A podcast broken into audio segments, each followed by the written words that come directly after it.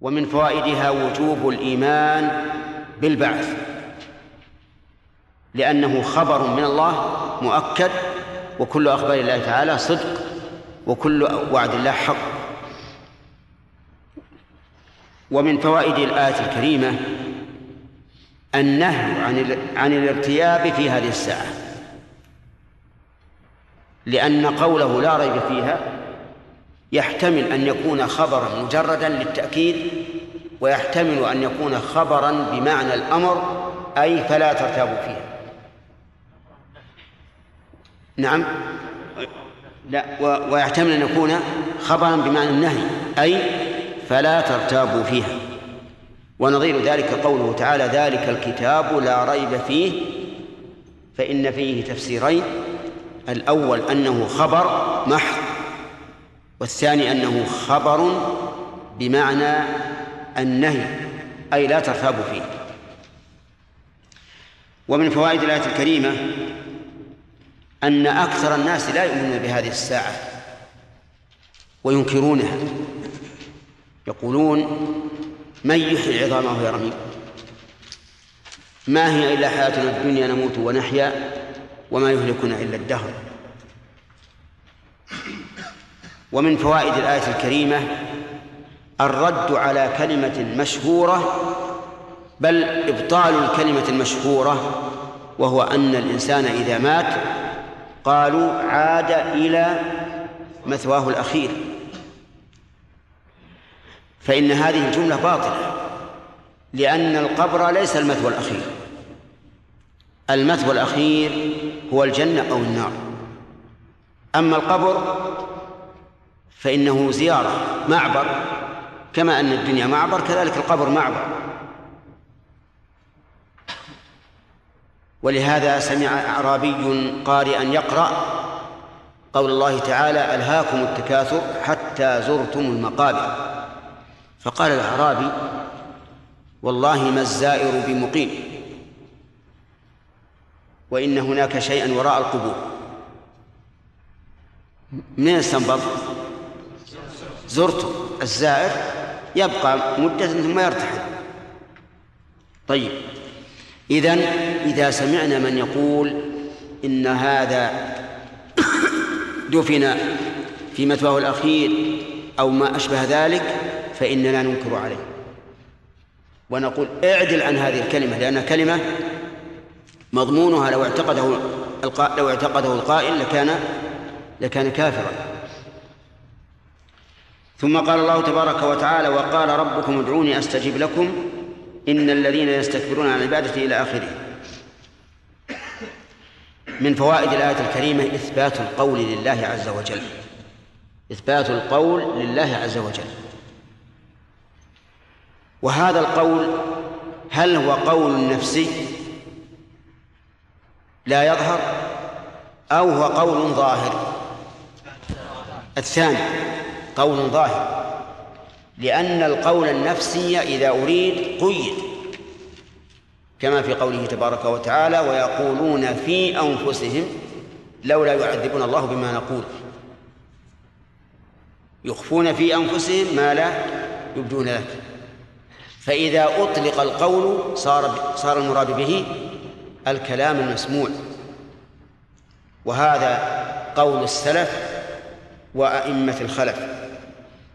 أن الله يتكلم ويقول بقول مسموع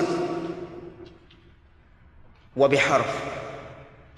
لأنك إذا ادعوني أستجب لكم. هذه كلمات مركبة من حروف أو لا؟ إذن يتكلم بحرف وصوت عز وجل. وقول من قال إن كلام الله هو المعنى القائم بالنفس وأن ما يسمع عبارة عن كلام الله خلقه الله ليسمعه الناس وإلا فإن كلامه ما في نفسه فقط. باطل. أي هذا قول باطل. لأننا إذا فسرنا القول بهذا صار معناه العلم وليس القول. والآن نريد أن نقارن بين قولين. قول يقول ما في المصحف فهو كلام الله مخلوق. وقول آخر يقول ما في المصحف فهو عبارة عن كلام الله مخلوق. أيهما أقرب إلى الصواب؟ ها؟ الأول. الأول قول الجهمية والمعتزلة والثاني قول الأشاعرة. فتبين الآن أن قول المعتزلة والجهمية في كلام الله خير من قول الأشاعرة مع أنهم يدعون عن الأشاعرة يدعون أنهم من أهل السنة والجماعة. وكيف يكون هذا؟ إذن نثبت من هذه الآية القول لله والقول لا يكون إلا بنطق مسموع وبحروف. طيب. ومن فوائد الآية الكريمة بيان عظمة الرب وتعاظمه. من قوله وقال ربكم فإن هذه الصيغة تدل على عظمة القائل عز وجل. ومن فوائد الآية الكريمة إثبات الربوبية لله. وهي تنقسم إلى قسمين عامة وخاصة. فالعامة الشاملة للخلق. وهي تربية الخلق بالنعم وتغذيتهم بالنعم والخاصة هي تربية عباد الله المؤمنين حيث رباهم الله عز وجل على ما يحب. وقد اجتمعت وقد اجتمع النوعان في قوله تعالى عن السحرة سحرة آل فرعون قالوا آمنا برب العالمين رب موسى وهارون. أيهما العامة؟ الأول رب العالمين. رب موسى وهارون خاصة طيب. ومن فوائد الآية الكريمة وجوب دعاء الله أو استحباب دعاء الله. من أين نأخذها؟ من قول ادعوني أستجب لكم. لأنها تتضمن لا تدعو غيري. طيب من فوائد الآية الكريمة أن الله تكفل ووعد الداعي بأنه مجاب. بقوله أستجب لكم. فإن قال قائل ندعو كثيرا ولا نرى إجابة. ونعمل كثيرا ولا نحس بقبول. فما الجواب؟ الجواب أن نقول الأسباب لا تؤثر إلا إذا وجدت محلا قابلا. إلا إذا وجدت محلا قابلا. أرأيتم السكين إذا قددت بها اللحم ينقطع أو لا؟ ينقطع. إذا قددت بها الحديد لا ينقطع مع أنها في اللحم بتارة وفي الحديد ما ما ما, ما تعمل شيئا. فالسبب لا بد أن يكون له محل قابل وإلا فلا أثر له. ففي العبادة يعبد الإنسان ربه ولا يشعر بالقبول لوجود سبب يمنع ذلك. إما فوات شرط أو ركن أو واجب أو حدوث مفسد. أليس كذلك؟ و و وإلا لو أن أقمنا العبادات على ما طلب منا لوجدنا لها أثرا. أقم الصلاة إن الصلاة تنهى عن الفحشاء والمنكر. من منا يشعر إذا صلى بكراهة الفحشاء والمنكر؟ والصلاة تنهى عن الفحشاء والمنكر. فلماذا لا نشعر بهذا؟ لأننا مقصرون. في الدعاء دائما ندعو الله عز وجل ولا ولا نرى إجابة. فنقول فيها كما قلنا الأول إن السبب لا بد له من إيش؟ من محل قابل. فإذا دعا الإنسان ربه لكن قد فاته شيء من آداب الدعاء الواجبة أو المستحبة أو وجد مانع يمنع من قبول الدعاء فليس الخلل في الدعاء بل الخلل في الداعي والمحل. ولنضرب مثلا بإنسان دعا وهو لا يشعر بالإفتقار إلى الله عز وجل ولا يشعر بالفرار إلى الله فهذا دعاؤه ناقص جدا ناقص. إذا قلت رب اغفر لي مثلا لا بد أن تشعر أن هناك ذنوبا تحتاج إلى مغفرة وأنك في أشد ما يكون من الضرورة إلى مغفرة هذه الذنوب. لأن هذه الذنوب إذا لم تغفر فيا ويلك. ذنب مع ذنب يكون كبيرة. ولهذا نهى الرسول عليه الصلاة والسلام عن محقرات الذنوب وقال إن مثلها كمثل قوم نزلوا أرضا فأتى كل واحد منهم بعود. فجمعوا حطبا كثيرا وأضرموا نارا كثيرة كبيرة مع أن الواحد منهم أتى بعود واحد. فالمهم أنك لا بد أن تشعر حين الدعاء أنك في غاية الضرورة إلى الله عز وجل. ثانيا من الآداب التي فقدها سبب لمنع الإجابة أن يكون عندك شك في قبول الله عز وجل لدعائك أو في استجابة الله لدعائك. مثل أن تستعظم المدعو تستعظم المدعو قصدي المدعو به. تستعظمه تقول هذا مو حاصل. فهذا هذا غلط. هذا مما يمنع الإجابة. ولهذا نهى النبي صلى الله عليه وسلم عن قول القائل اللهم اغفر لي إن شئت وقال ليعزم المسألة وليعظم يعظم الرابة فإن الله لا يتعارى منه شيء أعطاه. كذلك أيضا من أسباب منع الإجابة أن يدعو الإنسان بإثم أو قطيعة رحم. فيدعو بإثم مثل أن يدعو على شخص لا يستحق الدعاء عليه. فهذا إثم.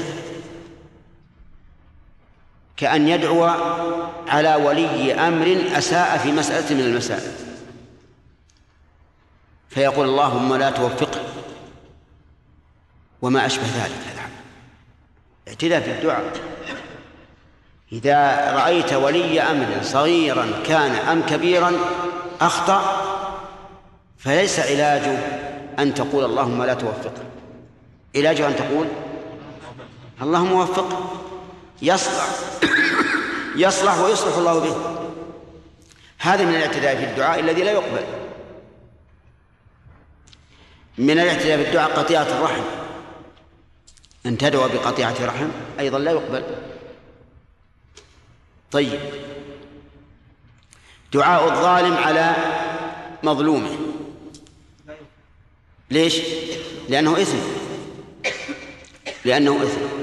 رابعا من موانع القبول أكل الحرام. أكل الحرام من موانع القبول. لأن النبي صلى الله عليه وعلى آله وسلم ذكر الرجل يطيل السفر أشعث أغبر يمد يديه إلى السماء يا ربي يا رب. كل هذه الأسباب الوجوه الأربعة من أسباب إجابة الدعاء. ومطعمه حرام وملبسه حرام وغذي بالحرام. قال النبي صلى الله عليه وعلى آله وسلم فأنى يستجاب لذلك. فأنى يستجاب لذلك. هذه كلها تمنع أو تحول بين الإنسان وبين قبول دعائه واستجابة الله له. فإذا لم يوجد موانع وكان المحل صالحا وقابلا بقي بقي عاد ما فوق ذلك. السبب الآن وافي وافي ومتوفر. لكن بقي شيء وراء ذلك وهو مشيئة الله عز وجل.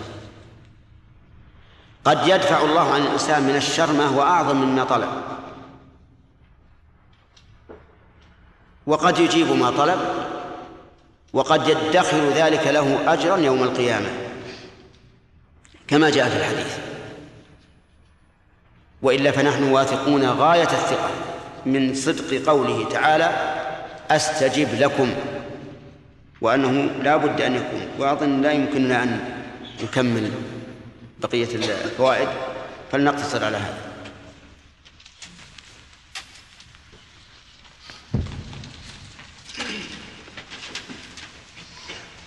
نعم.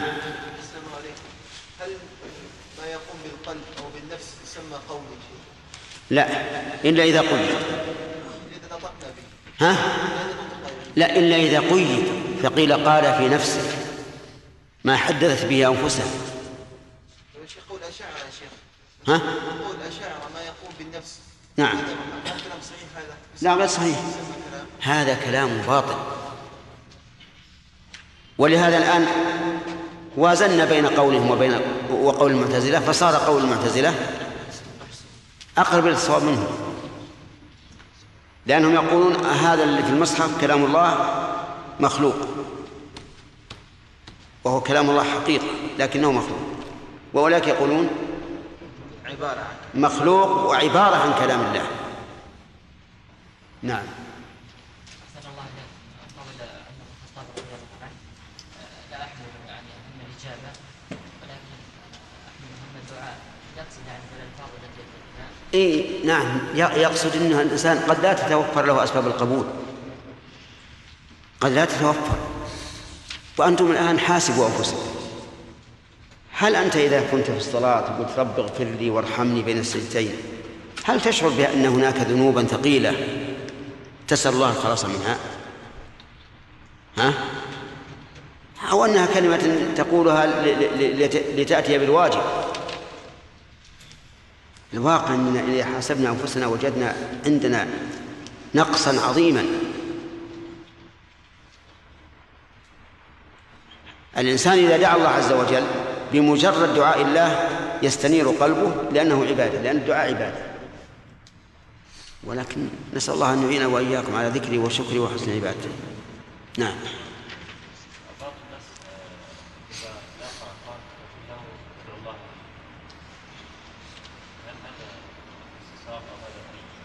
إي نعم.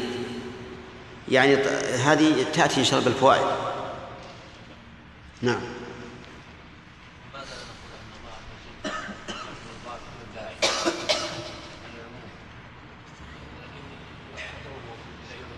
ولا نعم.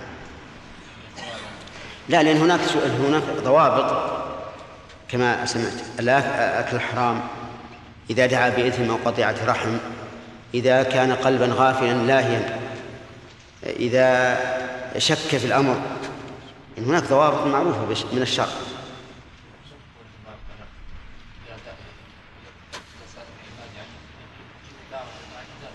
اقرأ اللي بعده. فليستجيبوا لي وليؤمنوا لعلهم يرشدون لا بس هل الاستجابة لله؟ في آداب الدعاء وفي غيره؟ حتى يعني يجب أن تعلم أو أن تعلموا جميعا أن الإطلاقات في موضع لا بد أن تقيد بما دل على التقييد في موضع آخر لأن الشريعة واحدة. خرجت من مشكلة واحدة. نعم.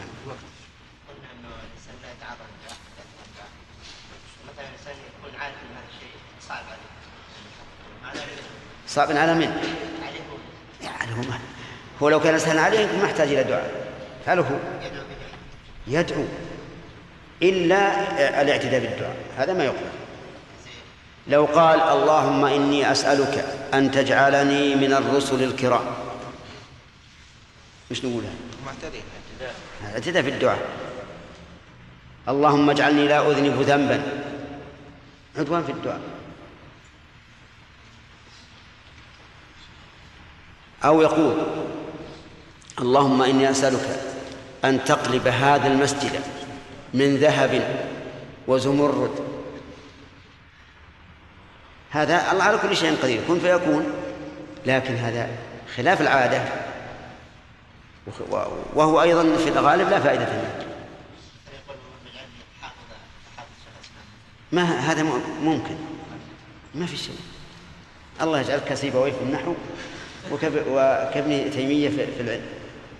آمين. ونحن إن شاء الله. نعم. يقول إنه سمع واحد يطوف في الكعبة فسمعه شخص وهو يقول اللهم إني أسألك نحوا كنحو ابن هشام وفقها كفقه شيخ الإسلام.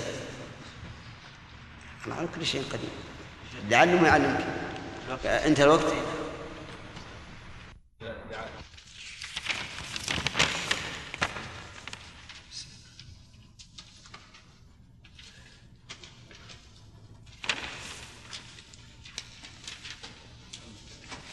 أعوذ بالله من الشيطان الرجيم.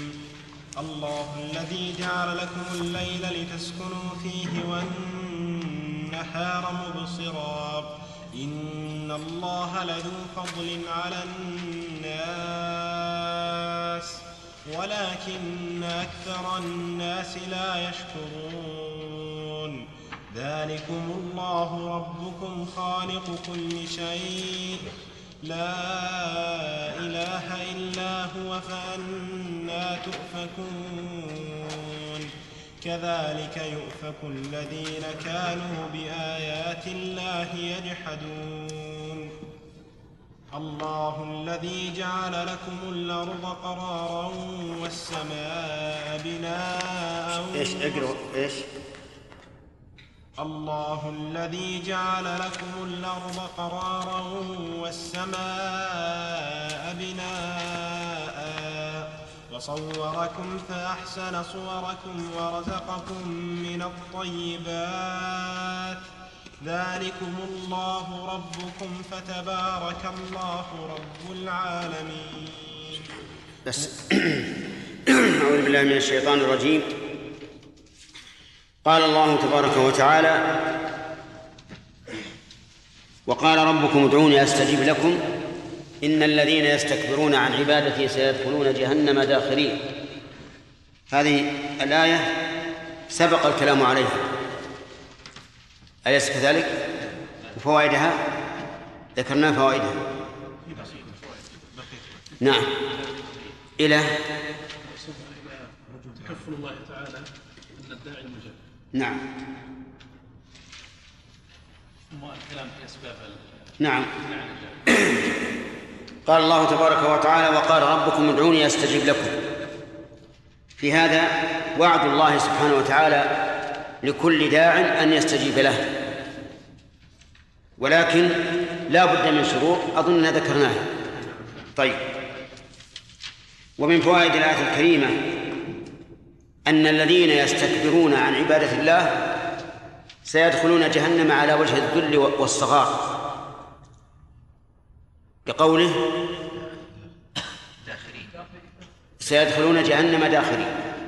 ومن فوائدها أن الجزاء من جنس العمل يعني العقوبة تقابل الجرم. لأنهم لما استكبروا في الدنيا أدخلوا النار صاغرين في الآخرة. سيدخلون جهنم داخرين. ومن فوائد الآية الكريمة إثبات النار. لقوله جهنم. ومن فوائدها أن الدعاء من العبادة. لقوله ادعوني ثم قال إن الذين يستكبرون عن عبادتي. ثم قال الله تعالى مبينا نعمته على عباده. الله الذي جعل لكم الليل لتسكنوا فيه. الله الذي جعل الله مبتدا والذي خبره. وجعل بمعنى صير. ونصبت مفعولين. الأول الليل والثاني لكم. والجعل هنا جعل جعل قدري. وليس قد وليس جعلا شرعيا. ادخل في الصف يا أخي. ما هو أحسن الواحد يصير؟ تأخر شوي عشان توسع شوي. جعل لكم اللام هنا هل هي للتعدية أو للتعدية مع التعليل؟ الجواب الثاني. وقول لتسكنوا فيه اللام للتعليل. والسكون ضد الحركة وضد العمل. وهو شامل لسكون الجوارح وسكون القلب وسكون النفس. ولهذا يجد الإنسان إذا تعب ثم نام يجد أن نشاطه يستجد ويزداد. وقوله والنهار مبصرا يعني وجعل النهار مبصرا هذه معطوفة على الليل. أي جعل النهار مبصرا وإسناد الإبصار إلى النهار لأنه موضعه أي موضع إبصار الناس. ولهذا قال المفسر إسناد الإبصار إليه مجازي لأنه يبصر فيه فهو زمن الإبصار. النهار محل عمل وبصر. ها؟ طيب. من الذي ليس عنده هذا؟ خذ.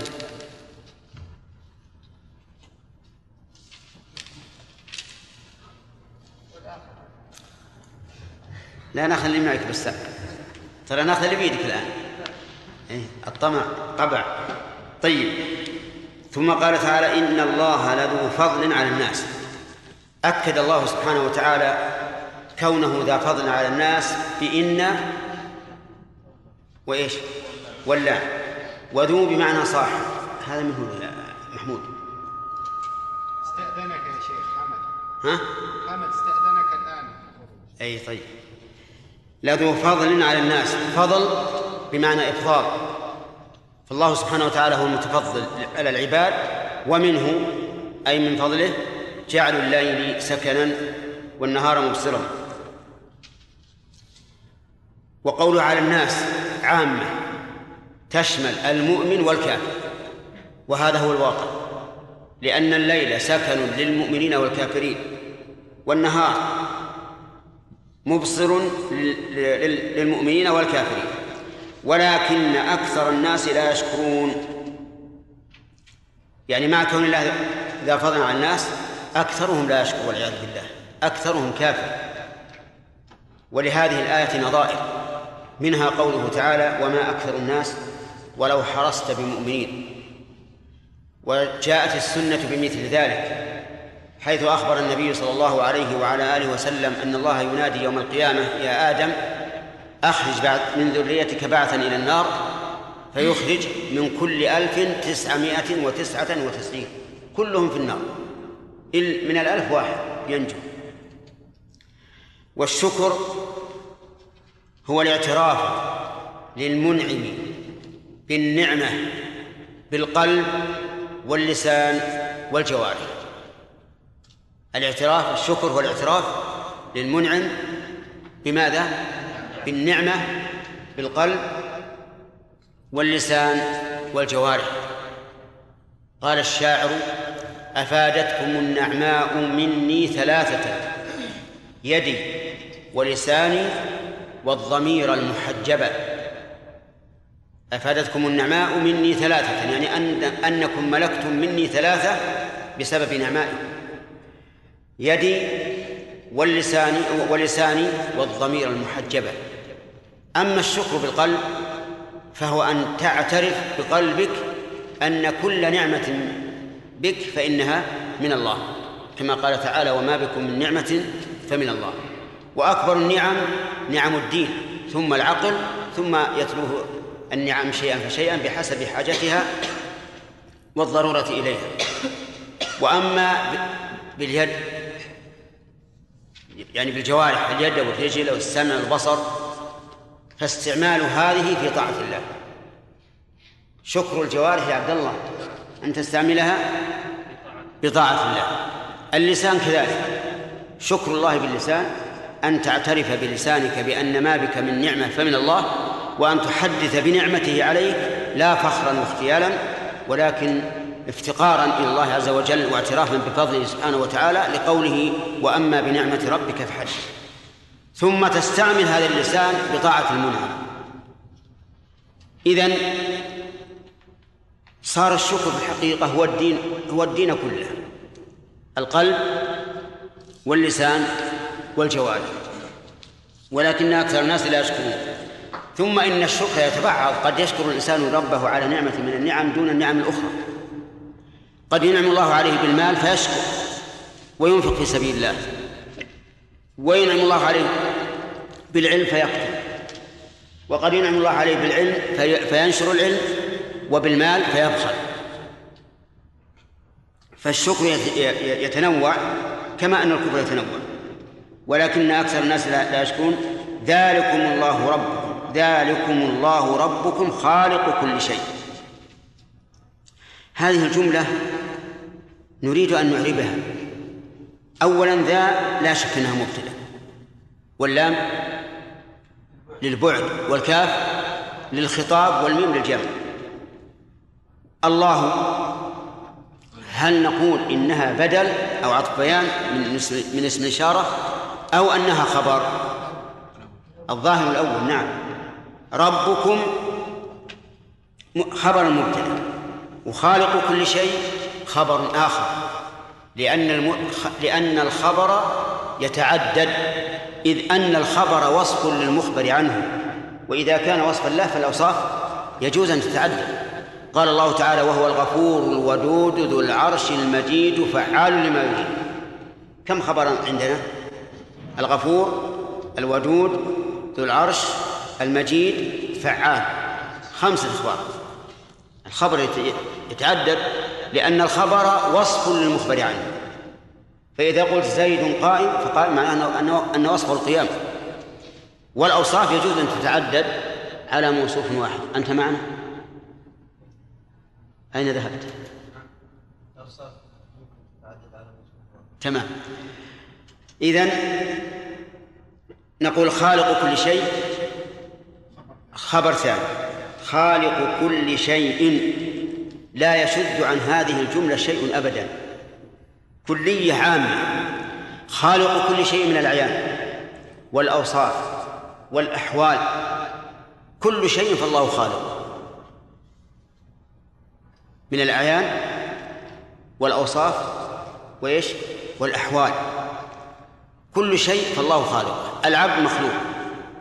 أحوال العبد من مرض وصحة وعقل وجنون وما أشبه ذلك؟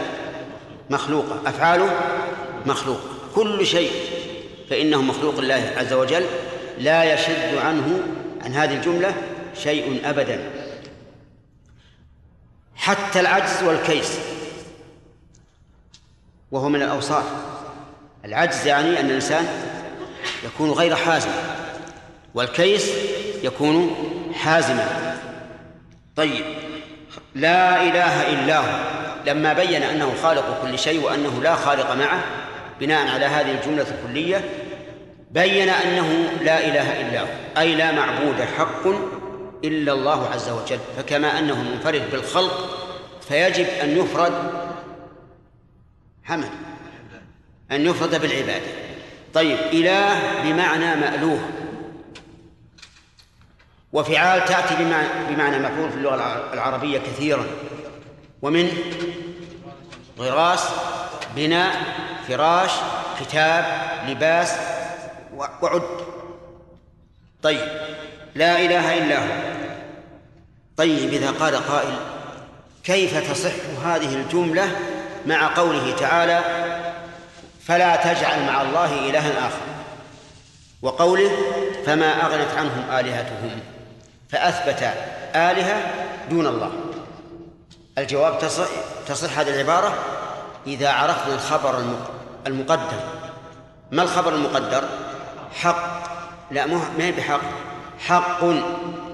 لا إله حق إلا الله. نعم.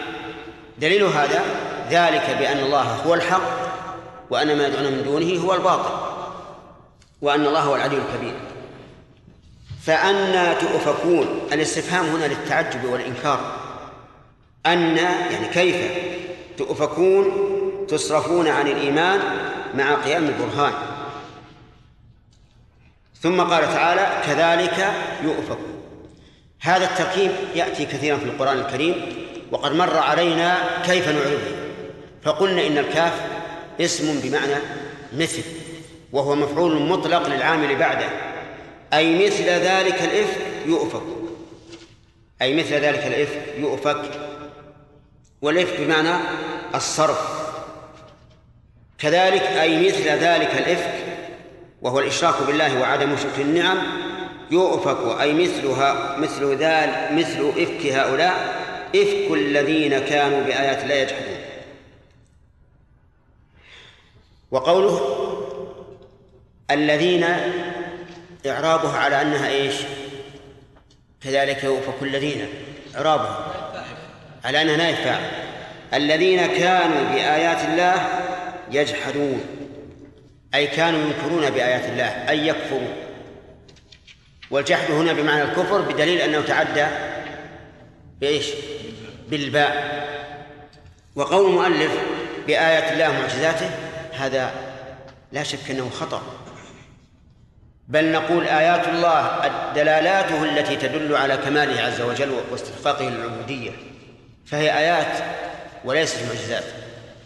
بآيات الله أي بالدلالات التي تدل على كماله وعلى استحقاقه للعبودية وحده. وآيات الله سبحانه وتعالى نوعان. نوعان. لا. أي نعم. آه. الشرعية. نعم. آيات الله تعالى نوعان كونية وشرعية. فالمخلوقات كلها كونية. المخلوقات كلها كونية. آيات تدل على كمال. وفي كل شيء له آية تدل على أنه واحد. فكل ما في الكون فإنه شاهد بكمال الله عز وجل وقدرته وعزته وسلطانه وغير ذلك. المهم أن جميع المخلوقات آيات. آيات إيش؟ كونية تدل على خالقه وعلى حكمته ورحمته وغير ذلك من من كمال صفاته. وآيات شرعية وهي ما جاءت به الرسل من أحكام عادلة وأخبار صادقة وقصص نافعة. هذه آيات شرعية. التكليفات والأوامر والنواهي كلها عادلة. الأخبار كلها صادقة ما فيها شيء كذب. القصص كلها نافعة. نحن نقص عليك أحسن القصص بما أوحينا إليك هذا القرآن. طيب كذلك يؤفك الذين كانوا بآيات الله يجحدون. في هذه الآيات فوائد. قال الله تعالى الله الذي جعل لكم الليل لتسكنوا فيه. أولا كمال قدرة الله عز وجل. بإيجاد الليل والنهار. فإن هذا من عظيم قدرته جل وعلا. هل يستطيع البشر إذا طلعت الشمس أن يردوها فتغرب؟ وإذا غابت أن يجروها فترجع؟ أبدا. ولهذا قال الله تعالى قل أرأيتم إن جعل الله عليكم الليل سرمدا إلى يوم القيامة؟ من إله غير الله يأتيكم بضياء؟ أفلا تبصرون؟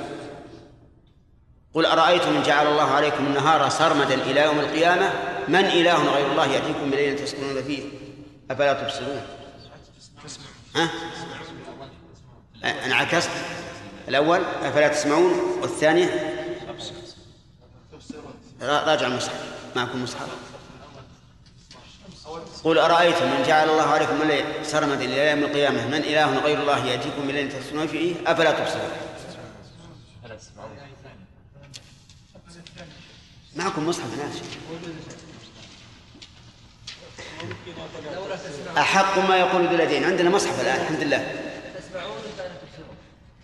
اقرأ الآية أعوذ بالله من الشيطان الرجيم قل أرأيتم إن جعل الله عليكم الليل سرمدا إلى يوم القيامة من إله غير الله يأتيكم بضياء أفلا تسمعون نعم.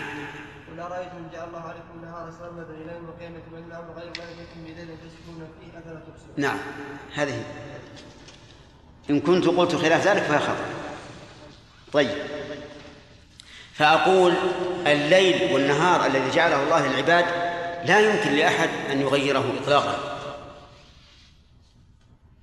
ثم إذا نظرنا أيضا إلى هذا الليل والنهار وتعاقبه وولوج بعضه ببعض فهو آية أخرى. أحيانا يزيد الليل وأحيانا يزيد النهار. من يستطيع أن يفعل ذلك؟ إلا الله سبحانه وتعالى. ومن فوائد الآية الكريمة تعليل أحكام الله القدرية كما هو ثابت في الأحكام الشرعية. يعني أن أحكام الله الكونية لا يمكن أن تكون إلا لحكمة. من أين تؤخذ؟ لتسكن. واللام قلت لكم إنها للتعليل. إذا جعل الله ذلك لنسكن. جعل الله ذلك لنسكن. طيب.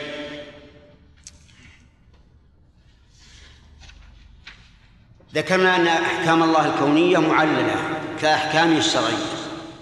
لكن هل يلزم من تعليلها أن نعلم بالعلة؟ نعم لا يلزم.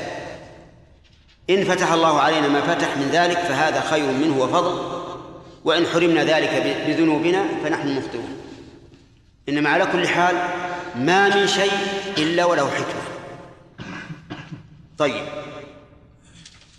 ومن فوائد هذه الآية الكريمة بيان منة الله سبحانه وتعالى بالليل والنهار حيث جعل الليل سكنا وجعل النهار مبصرا.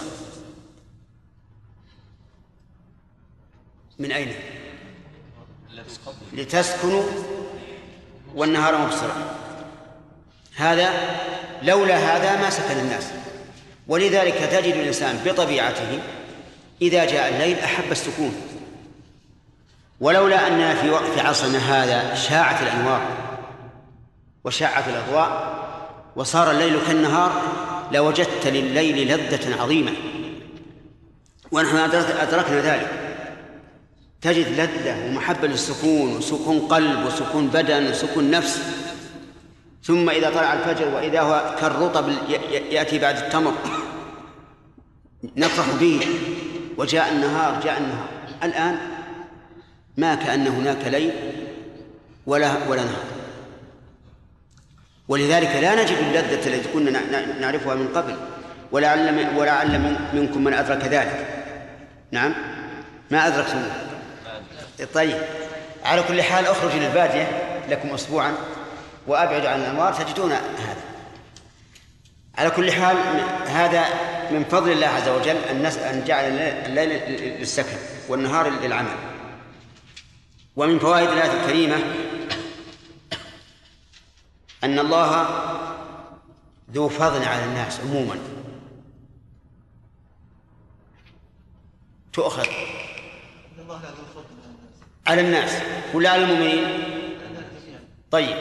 في آية أخرى والله ذو فضل على المؤمنين. والله ذو فضل على المؤمنين. فكيف نجمع يا عبد الله بين التعميم والتخصيص؟ أن نقول الفضل نوعان عام وخاص. فالعام لجميع الناس والخاص للمؤمنين. طيب. ومن فوائد الآية الكريمة أن أكثر عباد الله لا يشكرون الله. أن أكثر عباد الله لا يشكرون الله. لقوله ولكن أكثر الناس لا يشكرون. ومن فوائد من فوائد الآية الكريمة التحذير من قياس الأحكام الشرعية بأعمال العباد فاهمين كلامي؟ التحذير من قياس الأحكام الشرعية بإيش؟ بأعمال العباد بمعنى أننا إذا قلنا لشخص هذا حرام قال كل الناس يفعلون فيجعل المعيار أعمال الناس وهذا خطأ. كل الناس يعملون من حجة. وإن تطع أكثر من في الأرض يضلوك عن سبيل الله. الحجة فيما قال الله ورسوله فإن تنازعتم في شيء فردوه إلى الله والرسول سواء كانت الطائفة الأخرى أكثر من, من, من التي قبلها أو, أو العكس. إذن لا يجوز أن نجعل أعمال الناس معيارا لإيش؟ للأحكام الشرعية. طيب. ومن فوائد الآية الكريمة وجوب شكر الله عز وجل والإشارة إلى أن يكون هذا الشكر من جنس الفضل. وأظن جمال ما معه كتب اليوم. وين؟ طيب. الشكر يكون من جنس الفضل. فما شكر صاحب المال يا حمد؟ ما شكر صاحب المال؟ لا شكره هو لربه. كيف؟ شكره لربه. ينفقه في سبيل الله. تمام. معروف. تفصيل عاد ما يحتاج. سامع. ما شكر العلم؟ صح وبذل. إيه، ما شكر من أعطاه الله شجاعة وقوة بدنية والجهاد قائم. أن يجاهد في سبيل الله. إذن الشكر من جنس النعم. لأن قال ذو فضل لأن الله قال لا ذو فضل على الناس ولكن أكثر الناس لا يشكرون الفضل. ومن فوائد الآية الكريمة الثانية ذلكم الله ربكم. إثبات ربوبية الله عز وجل على كل شيء أنه رب كل شيء. لقوله ذلكم الله ربكم ومن فوائدها الإشارة إلى وجوب طاعته وعبادته. لقوله ربكم وإذا كان هو الرب فهو السيد وإذا كان هو الرب فهو الذي له السلطان. وإذا كان هو الرب فهو الذي له الحق أن يعبد. كل ما يثبت الربوبية فهو دليل على وجوب إيش؟ الألوهية. ولهذا يستدل الله عز وجل على المشركين بكونهم يثبتون الربوبية وينكرون الألوهية. فكل من أثبت الربوبية لازمه أن يثبت هامه. الألوهية. طيب إذن توحيد الربوبية مستلزم لتوحيد الألوهية وتوحيد الألوهية متضمن لتوحيد الربوبية إذ لا يمكن لأحد أن يعبد الله إلا وهو يعلم أنه رب أهل للعبادة. ولهذا لو قال لك قائل هل التوحيدان متلازمان؟ فقل أما توحيد الربوبية فمستلزم لتوحيد الألوهية وأما توحيد الألوهية فمتضمن لتوحيد الربوبية. طيب. ومن فوائد الآية الكريمة إثبات خلق الله عز وجل لكل شيء. إثبات خلق الله لكل شيء. لقوله خالق كل شيء. فلو قال قائل استثنى العقل نفسه فليس خالقا لها. فهل يصح هذا القول؟ لماذا؟ لأن نفسه لم تدخل أصلا. لأن هناك فاعلا وإيش؟ ومفعولا. والفاعل لا يمكن أن يدخل في المفعول حتى يستثنى منه. فنحن نقول إن رب عز وجل لم يدخل في قوله كل شيء أصلا في هذا في هذه الآية لأن الخلق أو إن شئت فقل لأن المخلوق بائن من الخالق فلا يمكن أن يدخل الخالق في المخلوق حتى نقول استثنى العقل. والاستثناء إخراج الشيء من الشيء وهنا لم يدخل أصلا. طيب. نعم. أي. أقول الله خالق كل شيء هل يصح أن نقول واستثنى العقل ذاته فليس فليس فليس خالقا لها؟ هذه الآية الله خالق كل شيء؟ هل نقول إلا ذاته؟ ها؟ إلا ذاته بدليل العقل نقول لا. لماذا؟ لأن الأصل أنه لم يدخل هو في أنه خالق كل شيء. يعني ما دخل في المخلوق هو فاعل وغيره مفعول. فهو لم يدخل أصلا حتى نقول أخرج ما, ما يستثني العقل في هذا الباب. واضح يا جماعة؟ طيب. استدل الجهمية والمعتزلة بأن الله بأن كلام الله مخلوق. بأن كلام الله مخلوق. لأن كلام الله شيء. فيكون داخلا في العموم. نقول إذن يلزمكم أن تقولوا إن الله مخلوق. لأن الله شيء. قل أي شيء أكبر شهادة؟ قل الله إذن قولوا إن الله مخلوق أيضا. فإن قالوا لا يمكن أن نقول لأن الفاعل غير المفعول. قلنا وصفات الفاعل كالفاعل. الصفات يحذى بها حذو الذات. فإذا كان الرب عز وجل خالقا وغيره مخلوق فصفاته أيضا غير مخلوقة. صفاته غير مخلوقة. فالكلام فالقرآن ليس بمخلوق. لأنه كلام الله وكلام الله من صفاته وصفات الله كلها غير مخلوقة. طيب فإن قال قائل إن الخلق ثابت للعبد. قال الله تبارك وتعالى فتبارك الله أحسن الخالقين فأثبت أن هناك خالقين. وقال الرسول صلى الله عليه وعلى آله وسلم في المصورين أحيوا ما خلقتم فأثبت أنهم خالقون. فالجواب أن الخلق الثابت للباري عز وجل ليس كالخلق الذي أثبت للمخلوق. خلق المخلوق للشيء تحويله من من حال إلى حال وليس إيجاده. ليس إيجاده. فالنجار إذا صنع الخشبة بابا هل يقال إنه خلق الخشبة؟ إيش حولها من خشبة إلى باب ولم يخلقها. حتى لو قلنا إن صنعه هذا خلق فهو في الحقيقة بمعنى تغيير وتحويل وليس بمعنى الإيجاد. وقد تحدى الله عز وجل الأصنام التي تعبد من دون الله والتي يدعى أنها آلهة. قال إن الذين تدعون من دون الله لن يخلقوا ذبابا ولو اجتمعوا له. ومن فوائد الآية الكريمة بناء توحيد الألوهية على توحيد الربوبية. لقوله بعد بعد الله خلق كل شيء لا إله إلا هو أي لا معبود إلا هو أي لا تعبدوا إلا إياه. لقوله لا إله إلا هو.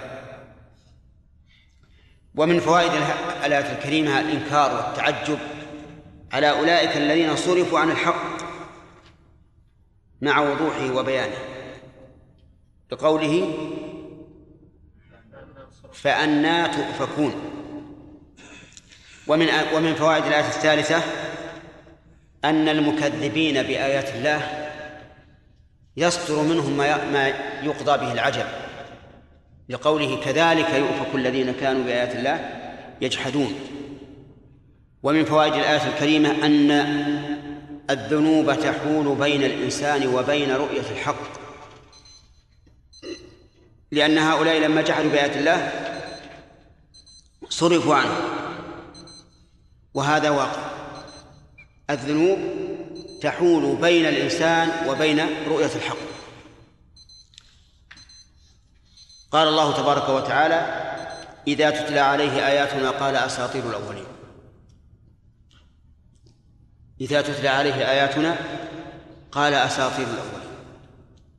هل أحد يمكن أن يقول هذا القرآن العظيم أساطير الأولين؟ يقول الله عز وجل كلا.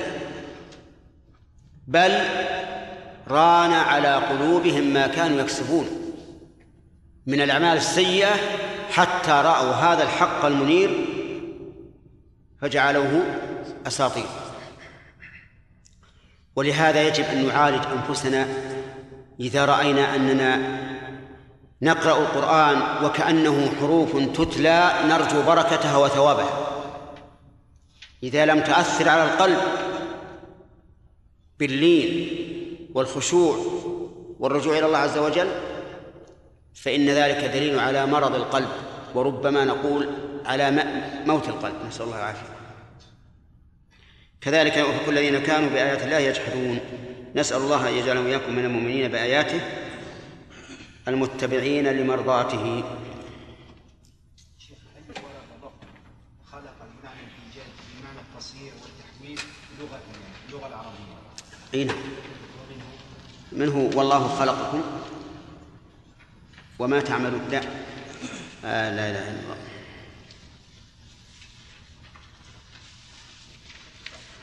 تخلقون إفكا نسيت أول آية. وتخلقون إفكا. إنما تعبدون من دون الله أوثانا وتخلقون إفكا يعني تقولون الإفك. في غير هذا في اللغة العربية. القرآن عربي. يعني حتى نجابه بها. القرآن عربي. نعم. ها؟ يدرسون قاعدة علمية في المدارس أن المادة لا تفنى ولا تستخلص من عدم رأينا أن هذا كفر. اللي يعتقد مدلول هذا كفر. كل شيء فان إلا وجه الله عز وجل. كل شيء هالك إلا وجهه ومعنى هالك؟ قابل للهلاك وقد يجعله الله مؤبدا كالجنة والنار. لكن ال- الذي أوجد قادر على الإعدام. والإعدام أهون من الإيجاد. وقولهم أيضا لا تستحدث معناه حكموا بأنها أزلية. أزلية أبدية. لا لا يقول هذا مؤمن. ولكن هي في المدارس دي. ها؟ ها؟ في الكيمياء والله لا- ليتكم تعطونا إي- إياه ما هو في هذه البلاد ها؟ لا لا نبي في بلاد ولعد بلاد غيرنا الله يهديهم. طيب أعطوني إياه أنا بقيت أطالع أدور كتاب العلوم أقراه من أول إلى آخره سبحان الله العظيم. أعطوني إياه صفحة كذا وانتهى. هذا والله تلميذ قال أعطوه في الاختبار. ما حكم فرقعة الأصابع في الصلاة؟ نعم. فقال التلميذ قال المؤلف رحمه الله تعالى فصل يكره في الصلاة التفاته ورفع البصر إلى السماء. وفرقعة الأصابع وتشبيكها وإيقاعه إلى إلى أن ذكر الفصل كله. عشرة أسطر ثم قال خذ ما شئت ودع ما شئت. أنتم نروح نقرأ كتب, الكيمياء كلها علشان ندور أن المادة آه، لا تستحدث ولا ولا تفنى الأمم الكافرة يا شيخ يعني يستفيدون يستفيدون من سكون الليل وإبصار النهار أكثر من من الأمم المسلمة. عجيب. نعم. كيف ذلك؟ ينامون مبكرا. إيه. جدا يعني في التاسعة يكون نائم- نائما إيه. في الصباح الباكر الرابعة والخامسة يكون مستيقظا سبحان الله. مع أن هذا هو الشر. كان النبي عليه الصلاة والسلام يكره النوم قبل العشاء والحديث بعد العشاء. لأن النوم قبل قبل العشاء ربما يستمر. ولأنه يقوم إلى إلى صلاة العشاء بكسل. ولأن بعض الناس إذا نام ساعة أو نصف ساعة انطرد عنه النوم. وصار ما ينام في كل الليل. ثلاث علل. لكن نحن حقيقة. ليش إنهم يجي- يجيبون التلفزيونات هذه يخلونها إلى إلى نصف الليل أو أكثر؟ نعم. أو يضحكون عليه نعم يضحكون عليه يضحكون عليه الله المستعان. لذلك سمعنا يا شيخ أنهم غربت الشمس يغلقون محلاتهم. أيضا يعني لا- عجيب. لا يعملون هنا. الخامسة والسادسة معظم ها؟ الخامسة والسادسة معظم المحلات. يعني بعد الغروب. بعد الغروب. بعد الغروب. الله أكثر من الله أكبر. ها؟ اي ما هو بوقتنا؟ وقتنا يعني في أمريكا في إنجلترا في- في فرنسا. وأنتم يا حمد تكونوا إلى إلى ثلاثين الليل.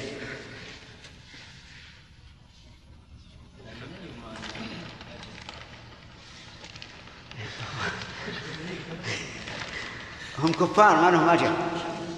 هم ما لهم أجر لكن هم هم أقرب منا للحق في هذه المسألة.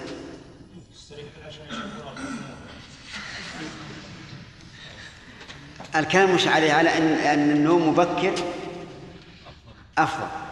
اي نعم اي هذا. الله الذي جعل لكم الأرض قرارا والسماء بناء وصوركم فأحسن صوركم ورزقكم من الطيبات. ذلكم الله ربكم فتبارك الله رب العالمين. هو الحي لا إله إلا هو فادعوه مخلصين له الدين. الحمد لله رب العالمين. قل إني نهيت أن أعبد الذين تدعون من دون الله لما جاءني البينات من ربي. وأمرت أن أسلم لرب العالمين. أعوذ بالله من الشيطان الرجيم. قال الله تبارك وتعالى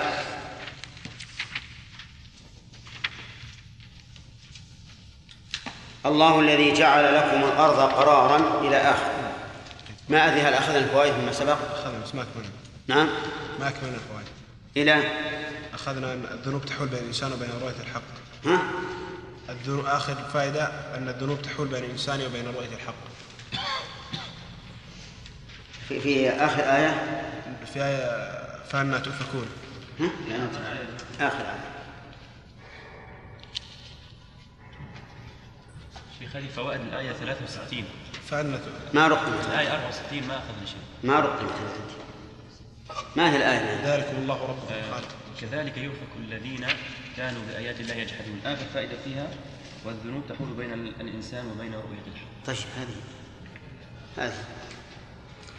قال الله تبارك وتعالى الله الذي جعل لكم الأرض قرارا. الجملة الله مبتدأ والذي خبره. يعني الله هو الذي جعل لكم الأرض قرارا والسماء بناء إلى آخره. جعل لكم هذه من أفعال التصيير أي صير لكم. وقرارا بمعنى ذات ذات قرار أي مستقر. والسماء بناء أي فوق. وقد بين الله تعالى في آية أخرى أنه سقف. فالله جعل الأرض قرارا أي مستقرة. وهل معنى هذا القرار أنها لا تتحرك؟ أو أنها لا تميد بنا. يقال القرآن يفسر بعضه بعضا. فقد قال الله تعالى وألقى في الأرض رواسي أن تميد بكم وأنهارا وسبلا. فبين أن المراد بالقرار أنها لا تميد بساكنيها أي لا تضطرب. وليس المعنى أنها قارة لا تتحرك كما سيأتي إن شاء الله في الفوائد. والسماء بناء أي سقفا عاليا. والمراد بالسماء هنا السماوات ذات الأجرام.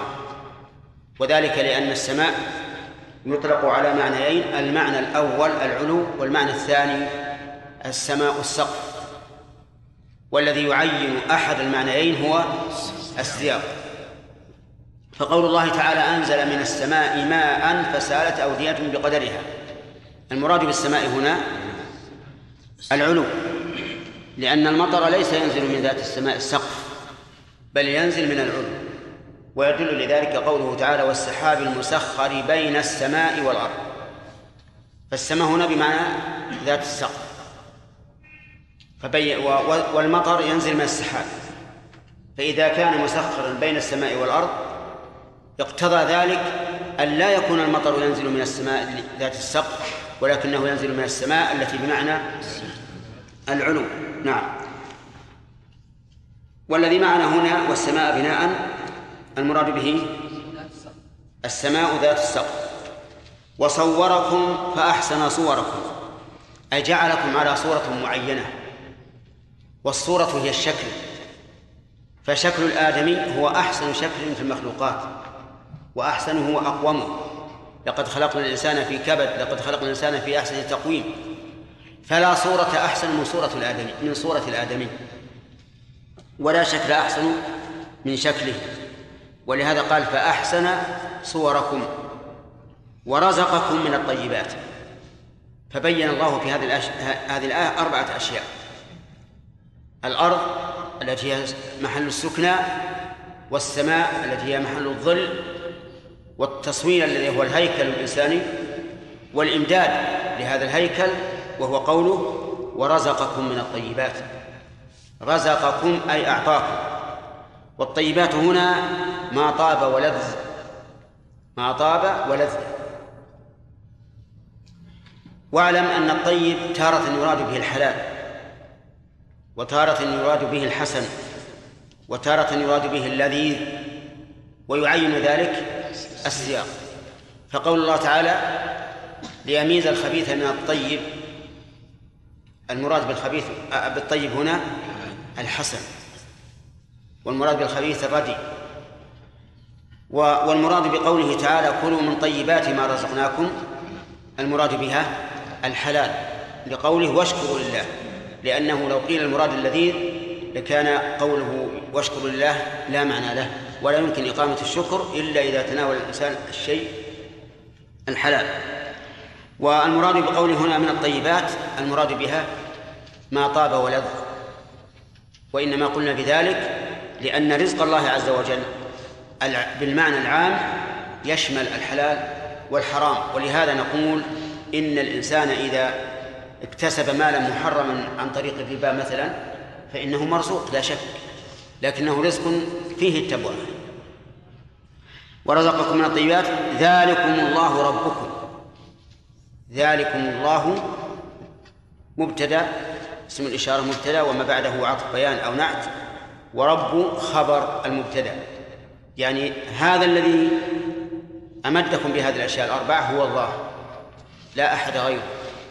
وقوله ربكم يعني أنه جل وعلا آه، رب عباده الذي هو الخالق المالك المدبر. لأن الرب يجمع ثلاثة أوصاف الخلق والملك والتدبير. فتبارك الله رب العالمين. تبارك قيل معناه تعالى وتعاظم. وهو قريب وهذا المعنى قريب. لكن فيه أن تبارك أخص من ذلك. ومعنى تبارك أي أنه ذو البركة العظيمة الثابتة ذو البركة العظيمة الثابتة. ولهذا لا يطلق على غير الله بهذا المعنى. أي بمعنى أنه ذو البركة العظيمة الثابتة لأن هذا الوصف لا يليق إلا بالله عز وجل. وأما ما يقوله بعض الناس كما سيأتي إن شاء الله في الفوائد فسنتكلم عليه. وقوله رب العالمين رب هذه آه، عطف بيان أو صفة. للفظ الجلالة. والعالمون كل من سوى الله. كل الخلق عالمون. وسموا بذلك لأنهم عالم على خالقهم. ففي كل الخلق آية من آيات الله. كما قيل وفي كل شيء له آية تدل على أنه واحد. والربوبية هنا الربوبية العامة لأنه أضافها إلى العالمين. فهي عامة شاملة. في هذه الآية فوائد. أولا أن الله تعالى هو خالق الأرض. بقوله هو الذي جعل لكم الأرض. ومن ومن الفوائد نعمة الله عز وجل علينا بكون الأرض ذات قرار أي مستقرة لا تميد. ومن فوائدها أن الأرض لا تتحرك. أن الأرض لا تتحرك لقوله قرارا. هكذا قال بعض العلماء. ولكن إذا قارنا هذه الآية بقوله تعالى وألقى في الأرض رواسي أن تميد بكم تبين أن الاستدلال بهذه الآية على أن الأرض لا تتحرك فيه نظر. فيقال إذن من فوائد هذه الآية أن نعمة الله عز وجل علينا بكون الأرض لا تميد بنا ولا تضطرب بنا. ومن ثم نعرف الحكم على اختلاف الناس اليوم ما بين مؤيد ومفند هل الأرض تتحرك أو لا تتحرك؟ فمن المعروف عند علماء الفلك أنها تتحرك. وهذا عندهم بمنزلة الأمور البدهيات اليقينيات التي لا تقبل الجدل. يقولون إن الأرض تتحرك وتدور بذاتها دورانا يختلف به الليل والنهار وتدور دورانا محوريا به يختلف تختلف الفصول. وليس عندهم في ذلك شك ولا يجادلون في هذا ومن العلماء من قال لا إنها لا تدور بل هي ساكنة قارة وأن اختلاف الليل والنهار إنما يكون بسبب دوران الشمس على الأرض لا بسبب دوران الأرض. والذي يظهر لي أن القرآن الكريم ليس فيه شيء صريح بأنها تدور أو أو لا تدور وهو إلى كونها تدور أقرب من كونها وهو إلى كونها تدور أقرب من كونها لا تدور.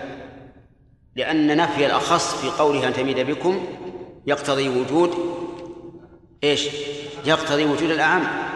كما قلنا في قوله تعالى لا تدركوا الأبصار إن هذه الآية تدل على ثبوت رؤية الله عز وجل لأن نفي الإدراك يدل على ثبوت أصل الرؤية. نفي الميدان يدل على وجود أصل الحركة. لكن الأمر الخطير فيما أرى. هل الشمس هي التي تدور على الأرض عند الطلوع والغروب؟ أو لا؟ نحن نعتقد أنها هي التي تدور. ولا مانع من أن يكون هناك دوران للأرض ودوران للشمس. لا مانع. لأن ظواهر الكتاب والسنة كلها تدل على أن الشمس هي التي تطلع وتغرب وتميل وتزول. وتزيغ وما أشبه ذلك. فقد قال الله سبحانه وتعالى وترى الشمس إذا طلعت تزاور عن كهفهم ذات اليمين وإذا غربت تقرضهم ذات الشمال. فهذه أربعة أفعال كلها أضيفت إلى إلى الشمس. والأصل أن ما أضيف إلى الشيء فهو فعله. وقال الله تبارك وتعالى في سورة صاد إني أحببت حب الخير عن ذكر ربي حتى توارت بالحجاب. وقال تعالى في سورة كهف حتى إذا بلغ مغرب الشمس إذا بلغ مطلع الشمس. وقال النبي صلى الله عليه وسلم لأبي ذر حين غربت الشمس أتدري أين ذهبت؟ قال الله ورسوله أعلم. فكل هذه الأفعال مضافة إلى الشمس نفسها. فكيف نعدل عن ظاهر هذا اللفظ إلى معنى آخر بدون أمر قطعي يكون لنا حجة عند الله عز وجل أن نخالف ظاهر كلامه لكن من تبين له أمر تبينا واضحا ورأى أنه أمر قطعي يقيني بدهي كما يقولون فإنه يمكن أن تؤول الآيات بأن الطلوع بأن نسبة الطلوع إلى الشمس والغروب والذهاب باعتبار رأي العين لا باعتبار الواقع أعرفتم؟ لكني إلى الآن لم يتبين لي أن اختلاف الليل والنهار يكون بدوران الأرض بل هو يكون بدوران الشمس. والله على كل شيء قدير. ومن فوائد الآية الكريمة أن السماء مبني لقوله والسماء بناء وهو كذلك. قال الله تعالى أأنتم أشد خلقا أم السماء بناها؟ وقال والسماء بنيناها بأيد إذن إذن فهي أجرام. هي أجرام ولا شك في هذا. وهي أجرام محفوظة لا يمكن الولوج إليها إلا بعد إذن. ويدل لهذا أن أفضل الرسل البشرية محمد محمدا صلى الله عليه وسلم وأفضل الرسل الملكية جبريل كلاهما لم يدخل السماء الدنيا وما بعدها إلا بعد إيش؟ إلا بعد استئذان مما يدل على كمال حفظها. ومن فوائد الآية الكريمة منة الله تعالى علينا نحن البشر أن صورنا هذا التصوير البديع الذي هو أحسن الصور. فقال صوركم فأحسن صوركم. ومن فوائد الآية الكريمة تحريم التصوير.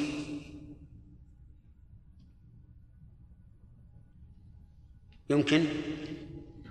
يمكن أن يؤخذ منها تحريم التصوير كيف ذلك؟ طيب صورك نسبة إلى الله تعالى. طيب. يعني يمكن أن نأخذ منها ذلك فنقول إن من صور فقد نازع الله تعالى فيما هو من اختصاصه وهو الخلق. ولهذا جاء في الحديث يقال للمصورين يوم القيامة أحيوا أحيوا ما خلقتم. وهذا هو الصحيح. أن التصوير حرام بل هو من كبائر الذنوب لأن النبي صلى الله عليه وعلى آله وسلم لعن فاعله.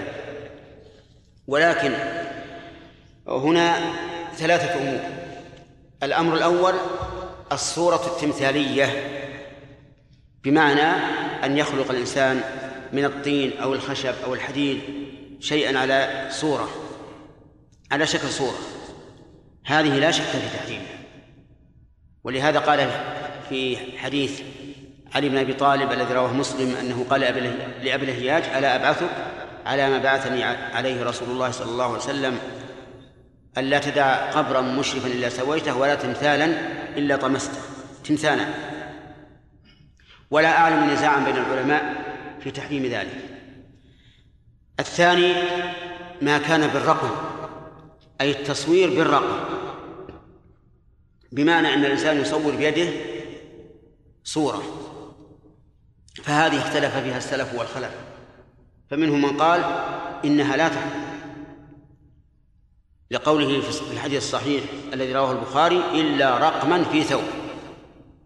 وهذا رقم في ثوب فلا يحرم ولأن هذا ليس شيئا مجسما حتى يطابق ما خلق الله عز وجل.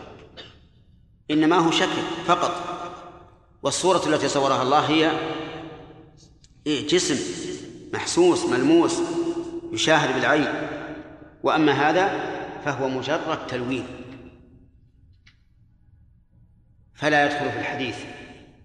ولكن الجمهور على أنه داخل في الحديث. بدليل حديث النمرقة حديث عائشة رضي الله عنها أن الرسول صلى الله عليه وسلم جاء إلى بيته فلم يدخل من أجل صورة كانت في نمرقة جعلتها للنبي صلى الله عليه وعلى آله وسلم. وهذا هو الصحيح. أن أن التصوير برسم اليد حرام وداخل في اللعن ولا يحل لأحد أن يقوم به. الثالث ما كان تصويرا بالالتقاط وليس باليد. وذلك ما يعرف بالتصوير الفوتوغرافي الذي ليس للإنسان فيه أي عمل بل هو شيء يتمثل أمام هذا الضوء المعين فينطبع وليس للإنسان فيه أي عمل سوى تحريك الآلة التي تقوم بالتقاط هذه الصورة. فهذا مختلف فيه اختلافا كبيرا بين المتأخرين لأنه لم يظهر إلا أخيرا. فاختلفوا فيه. والذي يتبين لي أنه لا يدخل في التصوير. لأن هذا لم يخلق بيده كما خلق الله عز وجل. لم يشكل العين ولا الأنف ولا الفم ولا الشفة ولا ولا أي شيء. غاية ما هنالك أن هذا الضوء انعكس على هذه الصورة فانطبعت فهو بمنزلة ما لو شاهدت المرآة فرأيت صورتك فيها. إلا أن الفرق أن هذا يثبت وما في المرآة يزول بزواله. ولهذا نسمي نسمي صورة الناظر في المرآة نسميها صورة. وهي بالاتفاق لا تدخل في التصوير المنهي عنه. لكن يبقى النظر لماذا صور هذا الإنسان؟ يعني الآن تقرر عندي أن هذا التصوير مباح لكن لماذا صور؟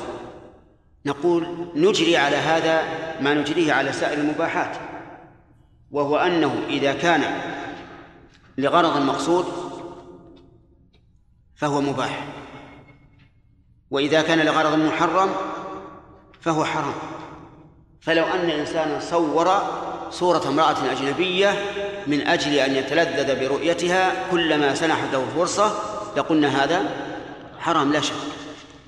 ولو أراد أن يصور صورة عظيم ليعلقها في بيته. قلنا هذا حرام. ولو أراد أن يصور صورة أبيه أو أخيه أو عمه أو صديقه من أجل أن يتسلى به عند المصائب لقلنا هذا حرام. فيكون هذا المباح حكمه إيش؟ حكم الغرض يكون حكمه حكم الغرض الذي من اجله صور. هذا ما يظهر لي حول هذه المسألة والناس فيها بين متهاو وبين متشدد والذي يظهر لي والله أعلم هو هذا. ومن فوائد هذه الآية الكريمة منة الله عز وجل برزقه إيانا من الطيبات. لقوله ورزقكم من الطيبات. ذكرنا أن المراد بالطيبات هنا اللذائذ. ليشمل الرزق العام والخاص. وليعلم أن الرزق ينقسم إلى قسمين. رزق عام ورزق خاص. فالعام كل ما ينتفع به الإنسان فهو رزق. كما قال السفاري السفاريني رحمه الله والرزق ما ينفع من حلال وضده. يعني وهو الحرام. هذا رزق عام يستوي فيه المؤمن والكافر والبر والفاجر والمكتسب عن طريق حلال والمكتسب عن طريق حرام كل هذا رزق. وعلى هذا فالمسروق بالنسبة للسارق رزق. نعم لكنه رزق وإن تمتع به في الدنيا فسيكون عليه وبالا في الآخرة. أما النوع الثاني من الرزق فهو الرزق الطيب الحلال. وهذا رزق وهذا هو الرزق الخاص هذا هو الرزق الخاص. وهو الطيب الحلال. وهو خاص بالمؤمن. خاص بالمؤمن. وعلى هذا فالكافر ليس له رزق خاص اطلاقا. حتى لو اكتسبه عن طريق حلال فليس رزقا خاصا. بل هو داخل في العموم. لماذا؟ لقول الله تبارك وتعالى قل من حرم زينة الله التي أخرج إلى عباده والطيبات من الرزق قل هي للذين آمنوا قل هي للذين آمنوا في الحياة الدنيا خالصة يوم القيامة. ولغير الذين آمنوا؟ ليست لهم. ولهذا نقول الكافر يحاسب على كل لقمة وكل جغمة كل لقمة أكلها وكل جغمة شربها يحاسب عليه يوم القيامة. بل إن من الخطر أن يحاسب المؤمن على الطيبات إلا بالشروط التي ذكر الله. ليس على الذين آمنوا وعملوا الصالحات جناح فيما طعموا. الشروط إذا ما اتقوا وآمنوا وعملوا الصالحات ثم اتقوا وآمنوا ثم اتقوا وأحسنوا. شروط ثقيلة. بحل الرزق مع أنه طيب. نسأل الله أن يعيننا على تحقيق هذه الشروط. إذن الكافر لا يمكن أن يكون في حقه رزق خاص. لا يمكن. كل الرزق وإن كان طيبا فهو عام بالنسبة له لأنه يحاسب عليه. أما المؤمن فينقسم الرزق في حقه إلى خاص وعام فما أثم به فهو من العام وما لم يأثم به فهو من الخاص. ومن فوائد الآية الكريمة بيان أن ربوبية الله عز وجل مبنية على الرحمة. لقوله ذلكم أي الذي أعطاكم هذه الأشياء الأربعة الله ربكم. فربوبية الله عز وجل مبنية على الرحمة. ويدل لهذا قوله تعالى في سورة الفاتحة الحمد لله رب العالمين بعده الرحمن الرحيم. فربوبية عز وجل مبنية على الرحمة مبنية على الرحمة والرأفة. فإن قال قائل ينتقد عليكم هذا بما يحصل في الحياة الدنيا من من المناقصات التي تؤذي الإنسان وربما تضره. قلنا هذه رحمة هذه بالنسبة للمؤمن رحمة. كيف ذلك؟ لأنها مكفرة للذنوب. ما لا يصيب المؤمن شيء من هم أو غم أو أذى إلا كفر الله به عنه حتى الشوك يشاق. إذن فهي رحمة لأنها تكفر السيئات. ومع الاحتساب مع احتساب الأجر على الله عز وجل تكون حسنات. لأن ترقب ثواب الله واحتساب الأجر على الله عمل صالح يثاب عليه المرء. وهذا الأذى أو هذا الضرر الذي ينال العبد عارض يزول. أليس كذلك؟ نعم بلى عرض يزول. ولهذا لو رجعت إلى الوراء في تفكيرك لوجدت أنه مر بك أشياء كثيرة من الأذى وأشياء كثيرة من الضرر فزالت وكأنها لم تكن. كأنها لم تكن. إذن الثواب الذي حصل وتكفير السيئات الذي حصل هو خير من هذه الأذايا وهذه وهذه الأضرار فتكون بذلك رحمة ولا غير رحمة؟ رحمة. فلا تخرج عن نطاق الرحمة في الربوبية. ومن فوائد هذه الآية الكريمة بيان عظمة الله عز وجل في قوله فتبارك الله رب العالمين.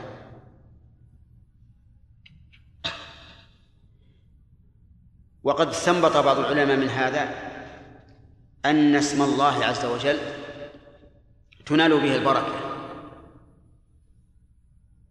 واستشهد لذلك بقوله كل أمر ذي بال لا يبدأ بسم الله فهو أبتر. وهذا ليس ببعيد وإن كان فيه شيء من الركاكة. ومن فوائد الآية الكريمة عموم ربوبية الله عز وجل لقوله رب العالمين. ويتفرع على ذلك أنه يجب أن يقوى اعتماد الإنسان على الله في جلب المنافع ودفع المضار لأنه إذا كان رب العالمين عز وجل فهو مسيطر على كل العالمين وله السلطان على كل العالمين. ويتفرع على ذلك أيضا مسألة أخرى وهي اللجوء إلى الله عز وجل عند حصول المضايقات من بني آدم أو غير بني آدم. لأنه سبحانه رب العالمين بيده الأمر فهو القادر على أن يعصم الإنسان من الأسد الضاري المهاجم وإن كان الإنسان لا يستطيعه بمجرد قدرته لكن الله تعالى قد يصرفه عنه. ومن فوائد هذه الآية الكريمة إثبات ربوبية العامة لقوله رب العالمين وهناك ربوبية خاصة وربوبية أخص. وقد اجتمعت اجتمع النوعان في قوله تعالى عن السحرة آل فرعون قالوا آمنا برب العالمين رب موسى وهارون.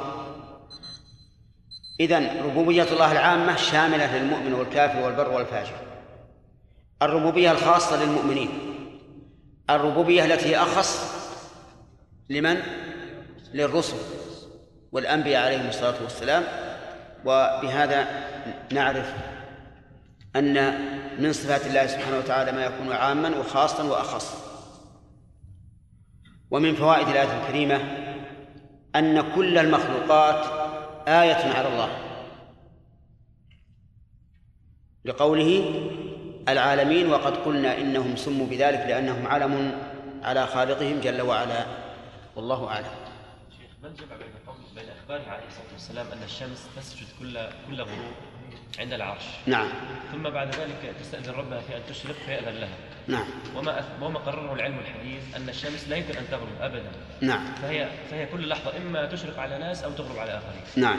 وأنه في شمال الكرة الأرضية الشمس ستة أشهر كاملة لا تغرب وستة أشهر كاملة آه، غار. نعم. غير موجود أي نعم. نحن ذكرنا قاعدة أن الأمور الغيبية التي لا يدركها الحس تبقى على ظاهرها ولا يقال كيف نجمع لأن هذا أمر ما ما ندركه حتى نجمع. فنقول كما قال الرسول عليه الصلاة والسلام إنها إذا غربت تسجد. ولم يقل الرسول كلما غربت في أي مكان. قد يكون سجودها إذا غربت عن هذا الوجه وجه الأرض الذي فيه الحرمان. بخلاف ما إذا غابت على وجه آخر. ما ندري. فنحن نقول كما قال الرسول عليه الصلاة والسلام ونقيد الزمن بما قيده الرسول. يعني إذا غابت عن المدينة حصل هذا. وهذا أمر ممكن محتمل. لأن أفضل وجه الأرض هو هذا الوجه الذي فيه المسجد الحرام والمسجد النبوي والمسجد الأقصى.